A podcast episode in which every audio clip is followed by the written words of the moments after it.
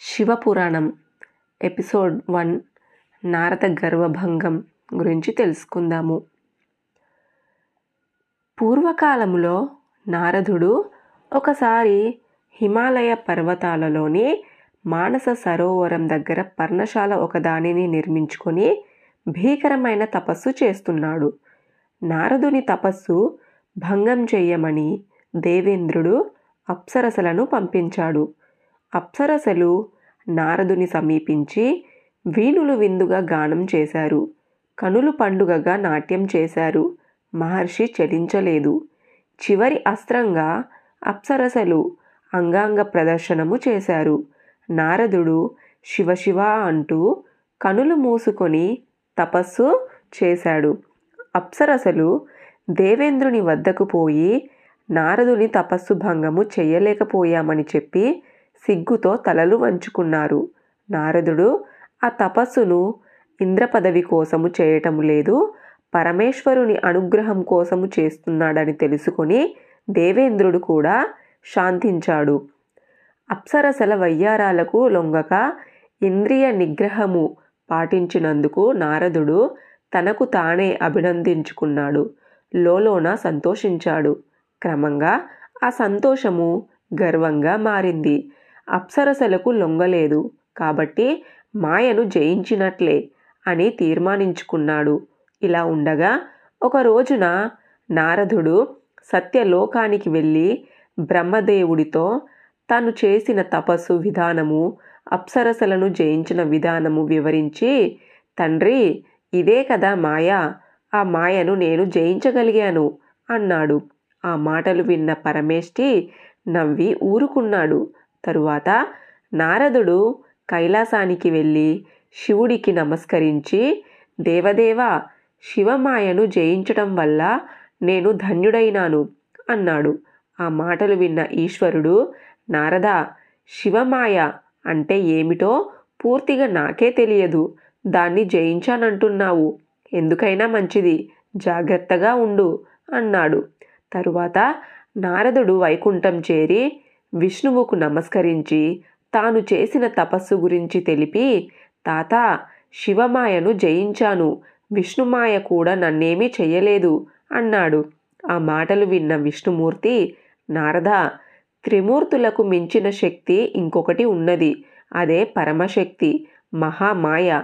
దానిని గురించి తెలియని వారు విష్ణుమాయ శివమాయ అనుకుంటారు. కానీ మహామాయ త్రిమూర్తులను కూడా బద్దులను చేస్తుంది. మాయకు అతీతుడైన వారెవరూ లేరు. కాబట్టి నువ్వు మాత్రము జాగ్రత్తగా ఉండవలసినది అన్నాడు. ఆ మాటలు విన్న నారదుడు సరే అని తల ఊపి భూలోకానికి బయలుదేరాడు. భూలోకము లోక కళ్యాణ పురాణము అన్ని పట్టణమున్నది. అది సస్యశ్యామలమై ఉన్నది. ఆ రాజ్యాన్ని పాలించే మహారాజుకు యుక్త వయసురాలైన కుమార్తె ఉన్నది. కుమార్తెకు వివాహం చేద్దామని నిశ్చయించి దేశం నలుమూలల చాటింపు వేయించాడు మహారాజు. రాజభవనముతో పాటు కళ్యాణపురం అంతా అందంగా అలంకరించారు. అంత కోలాహలంగా ఉన్నది. ఆ రాజ్యానికి చేరాడు నారదుడు. రాజభవనానికి వచ్చాడు. మహర్షిని చూడగానే రాజు హర్షపాద్యదులు ఇచ్చి స్వాగతం పలికారు. సుఖాసీనుడైనాడు నారదుడు. మహర్షిని ఘనంగా సత్కరించాడు మహారాజు. చెలికత్తెలు రాకుమారిని తోడుకొని వచ్చారు. రాజహంసలా వచ్చిన రాజకుమారి అతి వయ్యారంగా నమస్కరించింది. నిండు యవ్వనంలో ఉన్న రాజకుమారి అపురూప సౌందర్య రాశి. ఆమెను చూడగానే నారదుని మనసు పరిపరి విధాలుగా మారిపోయింది. ఆమె పేరు రమాదేవి. ఆమె అందచందాలకు ముగ్ధుడైన మహర్షి రాజా నీకు అభ్యంతరము లేకపోతే నీ కుమార్తెను నేను వివాహం చేసుకుంటాను అన్నాడు. ఆ మాటలు విన్న రాజు మునీంద్ర అంతకన్నా నాకు అదృష్టం ఇంకేదైనా ఉంటుందా? నీ కోరిక తప్పక మన్నించాలి. కానీ నా కుమార్తె శ్రీహరిని తప్ప వేరెవరిని వివాహమాడను అంటోంది. అంతా భగవద్దేచ్ఛ. రేపే కదా స్వయంవరము. మీరు కూడా స్వయంవరానికి వచ్చేయండి అన్నాడు. అలాగే తప్పనిసరిగా రేపటి స్వయంవరానికి వస్తాను అని చెప్పి వైకుంఠానికి బయలుదేరాడు నారదుడు. వైకుంఠంలో శ్రీమన్నారాయణుడు శేషాశయపై ఉన్నాడు. నారదుడు వైకుంఠం చేరి శ్రీహరిని చూసి మహాప్రభో సుఖాలు భోగాలు అనుభవించటంలో నీకు మించినవాడు ఈ జగత్తులో మరెవరూ లేరు. నేను సన్యాసిని ఏకాకిని స్వామి కళాత్ర సుఖము స్వర్గ సుఖము కన్నా కూడా మిన్న అంటారు. భూలోకంలో కళ్యాణ పురాధీసుడు తన కుమార్తెకు స్వయంవరము ప్రకటించారు. ఆమె అందాల రాసి అపరంజి బొమ్మ. నేను ఆమెను వివాహమాడాలనుకుంటున్నాను.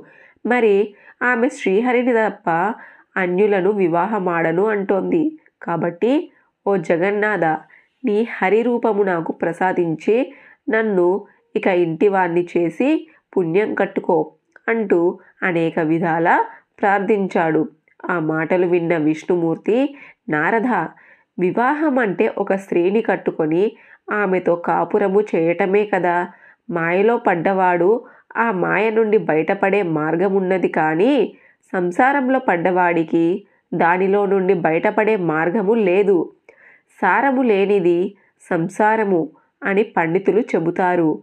సంసారవై మాయలో పడితే నిన్ను రక్షించే వారెవరు? ఒకసారి ఆలోచించు అన్నాడు. ఆ మాటలకు కోపించిన నారదుడు తాత వివాహం చేసుకున్నంత మాత్రము చేతనే మాయలో పడిపోతానా? శివమాయ విష్ణుమాయలను జయించిన వాణ్ణి. ఇప్పటి వరకు నిన్ను ఏమీ అడగలేదు. ఈ ఒక్కటి అడుగుతున్నాను. నీ హరిరూపాన్ని నాకు ప్రసాదించు అన్నాడు. తదాస్తు అన్నాడు విష్ణువు. భూలోకంలో కళ్యాణపురము పెళ్ళి సందడితో కోలాహలంగా ఉంది. దేశ విదేశాల నుండి రాజులు మహారాజులు రారాజులు లెక్కలేనంత మంది స్వయంవర మండపానికి విచ్చేశారు. వారందరూ రత్నాలు హారాలు ధరించారు. వజ్రాలు పొదిగిన కిరీటాలు ధరించారు. వారు ధరించిన వజ్ర వైఢూర్యాలు కాంతులతో స్వయంవర మండపము అంతా కాంతులీనమైపోయింది. స్వయంవర మండపంలో ప్రవేశించాడు నారదుడు. రాకుమారి కోరినట్లుగానే తాను హరిరూపము ధరించి వచ్చాడు. అందాల రాసి తప్పక తననే వరిస్తుంది అని ఆలోచిస్తూ ఒకచోట ఆసీనుడై ఉన్నాడు. రాకుమారి వరమాలను చేత ధరించి వరాన్వేషంలో బయలుదేరింది. ఆమెతో పాటు చెలికత్తెలు ముందు నడుస్తూ అక్కడ ఆసీనులైన రాజులు వివరాలు తెలియజేస్తున్నారు. రాకుమారి మౌనంగా ముందుకు సాగిపోతోంది. రాకుమారి దగ్గరకు రాగానే కూర్చున్న రాజులు మెడలు ముందుకు వంచారు. మందంగా నడిచిపోతుంది రాకుమారి. అలా నడిచి నడిచి నారదుని వద్దకు వచ్చింది. చెలికత్తెలు ఏమో చెప్పారు. వనమాల కోసము మెడను ముందుకు వంచాడు నారదుడు. చిరునవ్వు నవ్వింది రాకుమారి. గొల్లుమన్నారు చెలికత్తెలు. ఆ కోలాహలానికి అటువైపు చూసిన రాజులు కూడా పగలబడి నవ్వారు. రాకుమారి ముందుకు సాగిపోయింది. దూరంగా చివరాన కూర్చున్నాడు శ్రీ మహావిష్ణువు. వనమాల ఆయన కంఠసీమణాల అలంకరించింది. రాకుమార్తెను తీసుకొని గరుడ వాహనం మీద వైకుంఠానికి వెళ్ళిపోయాడు విష్ణుమూర్తి. ఆ విషయము ఎవరూ పట్టించుకోలేదు. స్వయంవర మండపంలోని రాజులు అందరూ తననే చూసి ఇంకా నవ్వుతూనే ఉన్నారు. ఏం జరిగిందో అర్థం కాలేదు నారదుడికి. చివరకు ఉండబట్టలేక అడిగారు. వారందరూ తనను చూసి ఎందుకు నవ్వుతున్నారని. దానికి రాజులంతా ఏమయ్యా నువ్వెవరో పిచ్చివాడిలాగున్నావు. వంటి మీద ఉన్న వస్త్రాలు ఆభరణాలు చూస్తే శ్రీనాథుడిలాగా ఉన్నావు. కానీ నీ ముఖము ఒకసారి చూసుకో. కోతిలాగా ఉన్నది. అట్టి నిన్ను రాకుమారి ఏ రకంగా వరిస్తుందనుకున్నావు? అంటూ ఎగదాలి చేశారు. నారదుడికి విషయము అర్థమయ్యింది.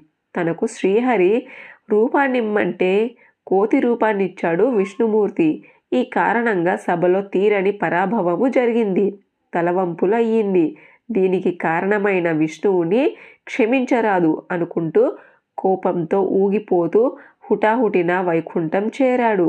అక్కడ శ్రీ మహావిష్ణువుని చూసి నారాయణ నీవు ఇంత మోస మోసం చేస్తావనుకోలేదు.